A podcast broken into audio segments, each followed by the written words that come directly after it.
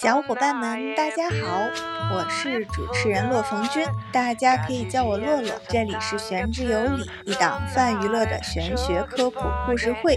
从此以后，我们就要在这里跟大家经常见面了，希望大家对我们多多关照呀。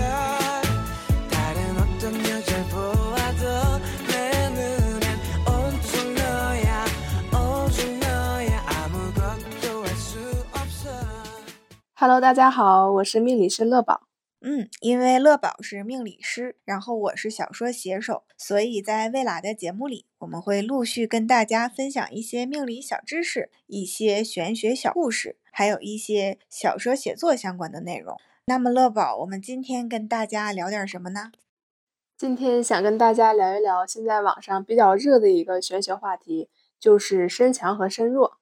是因为我平时就是一个身弱的人，这个我是深有体会的。比如说，像我经常就感觉到困呀，就或者是我总觉得会有一些嗯飘来飘去的呀，然后就会觉得很害怕。但是我不太知道，就是在专业上咱们怎么定义这个呢？首先从专业上来定义的话呢，在整个八字全局里面，生你的五行帮你的五行特别少。然后呢，克耗你的五行呢又占比特别多，所以这个时候呢就显示出你是一个身弱的小孩了。嗯，那具体怎么表现呢？身弱它具体表现为容易内耗啊，执行力不强。比如说，我心里想了一个非常宏大的一个计划，但是我非常难以把它去实施，无法把这个想法落地，想的天马行空，但是呢行动上却迈不出一步。再有呢，就是部分身弱的小伙伴们呢，他们的身体素质不是很好，容易生病啊，或者是说在走夜路的时候容易发冷、打冷战。再有一些小伙伴能够看到阿飘，这都是身弱的一些表现。对，真是这样的。我觉得这几点我真的是属于占全了，而且我觉得，我猜测啊，身弱的人是不是如果太弱了，是容易抑郁的？对。身过于弱的时候呢，他的整个的想法，他的精神世界非常非常的丰富，导致他整个这个人的行动，他的身体，他的外在支撑不起这么宏大的一个想法，那他肯定就会导致抑郁。也就是说，有一句话是这么讲的：过于探索精神世界是一个非常危险的行为。这就是身弱的小伙伴，如果弱到一定的程度的话，那么他就容易导致抑郁。是的，是的，因为之前我就是有一阵子吧，那个时候还没有接触玄学和命理学嘛，但是就觉得自己很不对劲，每天躺在床上，其实我有很多很多想要做的事。那个时候还没有开始写小说，但是也写想写小说。工作上的事也有好多想做的想法，但是就是躺在那里不动，理智还告诉我。你起来呀，你行动呀，但是实际上就是起不来，就是没有办法行动。那阵子就觉得每天的想法就是，哎呀，我想从这个窗户上，嗯，那种想法就是可能不太能播的想法。然后就知道感觉自己好像是生病了，我就自己一个人偷偷的跑去医院去看了，然后结果发现还不是抑郁症，就是一种抑郁的倾向。这里也提醒小伙伴，我们如果觉得身体不舒服，还是要及时去医院，及时的去就诊的。在轻的时候，我们也可以及时的自救。嗯嗯，是的，就是如果发现自己的抑郁有一定的程度之后呢，积极去就医，积极治疗，都是没有什么事儿。再一个呢，其实每个人都有自己喜欢的流年和不喜欢的流年。那么如果你身弱，恰好碰到这个流年呢？它是来克耗你的，就是对你不是很友好的一个流年。那么在这个流年里面呢，就会容易容易有一些情绪的波动，比如说有一些很莫名其妙的悲伤，就是待的好好的，突然感觉自己很悲伤，觉得我对对 对对对，或者是说回想整个的自己的人生，哎呀，好失败，我好像没有达成一个我心里想要的一个样子。我过去做事情总是没有成功，就会进行自我攻击，还会对这个世界悲天悯人，觉得这个世界都好可怜啊，世界都好悲伤，我救不了他，我好笨，我好难，然后继续抑郁。对对对，就是会对世界有一个慈悲心，开始以一种非常宏观的视角看待众生的一些喜怒哀乐，这是身弱的一个表现。如果小伙伴听到这里跟我遇到一样的情况，那你就是身弱之人，基本上应该就是了吧，乐宝。嗯，对。但是呢，身弱吧，它也不是一件坏事，因为身强和身弱，它只是命理学里面一个中性的名词吧。就是说，八字里面帮助你的人多了，你就是身强；帮助的五行少了，就是身弱。但是啊，身弱不代表不好，身强呢也不代表好。身强，他如果碰到一个流年，也是来生他帮他的流年，那这个人狂傲的不得了，他呢就会表现出非常的狂傲自大。那么他再身强也顶不住这个压力的，很多人就会有牢狱之灾，啊，有官非、口舌呀、是非。那么如果身弱的小伙伴呢，如果走到了一个好的流年上，如果你缺一个五行来帮助你，哎，恰好这个流年呢就是来帮助你的，那你就过得很舒服了。所以说。命局啊，它要五行均衡是最好的、最舒服的啊。你偏弱或者是偏强，都是需要去调和一下的。所以说，身弱的小伙伴们也不要过于的担心，咱们把自己的这个优势发挥到最大就可以了。所以身强就容易遇到风浪越大鱼越贵这种情况，对吗？是的。感觉自己周围也会有很多身强的人，嗯，我觉得有的时候他们一部分吧，不能说全部，有一些如果他后天不能，比如说自我学习呀、自我克制啊，就会显得有一些莽撞，就比较容易冲动和得罪人。对对，你说的很对啊，身强的人呢，如果没有一个得力的助手去克制他、压制他。那么就好比一棵树，你不去修剪它的枝芽，啊，让它一直这么肆意的生长，那么它最后呢，生长的样子肯定是不乐观的。咱们东北这边有一句话叫“小树不修不直溜，人不修理梗啾啾”，说就是这个道理。那感觉就是按照咱们东玄的一派的看法，应该是像太极鱼一样，强和弱。过强过弱都是不好的，它应该是中性的，是最好的。那你像身弱的人，或者是身强的人，他得怎么自救呢？就平时如果说想保养保养，不想让自己那么弱或者那么强，他能怎么办呢？哎，这个方法就很实用啊！我可以教给大家一些身弱自救指南啊。身弱的小伙伴们呢，你想想，你平时缺的是帮助你的、生你的人。那么呢，你就是找到自己五行日主的那个八字啊，现在八字排盘软件上都有。然后呢，你就去找生你的那个五行啊，咱们就是说五行相生相克嘛。大家上网搜一搜就知道什么五行去生你了。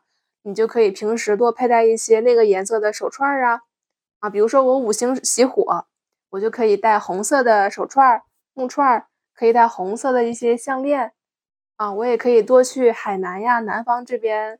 发展工作、旅游，多读书啊！因为说生我者为正印嘛，啊，生我的人为印，那么我多读书是补印，睡觉、养生和妈妈待在一起啊，学习、考试、考证都是补印的一种方法，都是很好用的，都是这么多年我和客户们进行一些沟通反馈很不错的一些方法。也就是说，在深入的时候，千万不要去自我攻击。自我怀疑以及自我否定，因为你想呀，你都已经没有人来帮你了，你难道还要自己攻击自己吗？这个时候，你就要自己成为自己的好朋友，把自己当做自己的孩子一样去爱护、去呵护。身弱的人呢，不需要有太宏大的一些欲望，因为欲望是七杀嘛，七杀攻身，非常难受。身弱的人就更弱了。所以说呢，如果有身弱的小伙伴，恰好走到了。很弱的流年上面，在这个流年呢，大家就静下心来，多读读书，看看报纸，呵 呵看一些电影啊，和母亲待在一起呀，然后呢，多做做瑜伽、冥想，都是一些很好的补印的方法。同时呢，也能够降低一些不好的事情发生的概率。这是深入的小伙伴的一个自救指南。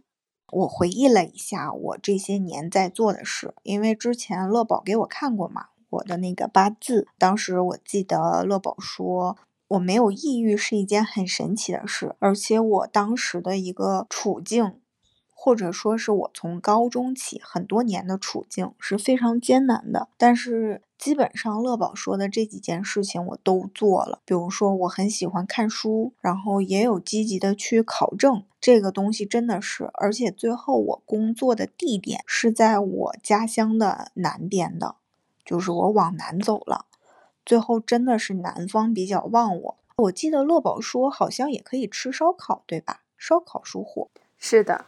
嗯，如果我们是普普通通的小伙伴，可以带一些朱砂的手串呀；小富婆们可以搞一个红宝石呀，我觉得都是很好的。然后，因为我们刚才是拿喜火的人举例，那身弱的人可能也有喜其他的五行的金木水火土嘛，总共五行，那就要对应自己喜的五行去补，对吧，乐宝？比如说像，嗯，喜水的，他要补什么呢？喜水的同学呢，他就可以带一些水的颜色的一些首饰，比如说蓝色的水晶、海蓝宝，或者是说黑色的水晶，因为黑色也为水嘛，也可以带一些黑色的一些水晶啊，或者说是一些黑色的首饰啊，都是可以的。嗯，感觉小说的素材又丰富了。嗯，我的道长又有了好多知识可以掌握。是你的男主角吗，道长？是的，我新小说的男主角，我非常非常的期待写新的小说，但是我旧的还没有更新完，所以这个先不揭秘。嗯，好。嗯，然后说回身强身弱这个话题，如果是身弱的小伙伴们的话，一定一定对应自己的五行去补。如果不知道自己是缺哪一种的话，大家要自己去查一查。如果补错了的话，可能就会很尴尬。比如说像洛洛我呀，我是大林木命，那在我自己的想象中，我是一个木命嘛，那我就去想象我可能木头缺什么呀？缺水呀？缺土呀？但是万万没想到，我这个大林木竟然缺火。我当时知道第一反应是，那不给我这小木头烧着了吗？所以说，大家不要靠想象去看自己五行缺什么，还是要问一下专业的命理师，或者是看网上有没有软件呀，可以给你们看一下那种。可以啊，现在这种软件很多，做的也是比较好，比较成熟。大家可以下载一个八字排盘软件，这个软件商店里面都有，输入八字搜索就可以了。这里面的五行喜用呢，能有百分之六十左右的准确率。对于一些特殊的格局，比如说从强格、从弱格、从势格，需要命理师根据多年的一个经验和师傅传授的一些知识去判断。所以说，大多数人呢，普通的格局者去八字排盘软件上搜一搜，就知道自己喜什么了。哇，这三种听起来好专业呀！他们是什么呀？嗯这个是八字里面的特殊格局啊，以后有机会可以给大家讲一讲。好呀，好呀。那身弱大概总结下来，就是要缺什么五行补什么五行，要多多的学习读书，这样的话基本上就能让我们变得身强一点点哦。当然了，还要防止内耗，这个也是非常重要。那么身强呢？身强的小伙伴应该怎么自救呢？身强的小伙伴其实用不上自救这个词儿，身强的小伙伴更多的是灭火。当你的这个流年导致你的身体特别旺的时候，整个人都是特别亢奋的状态，那么这个时候你就可以朝着克耗你的方向去多待一待。比如说日主是木，金克木，你就可以朝西边多走一走，多待一待，让金子去克耗你的一些过强的力量，让你整个的身体重新达到一个平衡。这是比较好的一些方法。那么在首饰上呢，金子带金子或者说金属色泽的一些首饰都是可以的。再其次呢，身强的人呢，在这个大运里面要尽量的保持低调，不要过于亢奋。嗯，那就是简单来说，身弱的人要补一补，身强的人反倒要冷静冷静，削一削这样子。嗯，那我觉得今天我们的话题已经表达的非常完整了。不知道小伙伴们听了之后感受如何？大家可以快速的实践起来然后在评论区给我们反馈呀。那今天的节目就到这里啦拜拜。拜拜。如果大家有什么想听的关于玄学的话题可以给我们留言哦。拜拜。拜拜。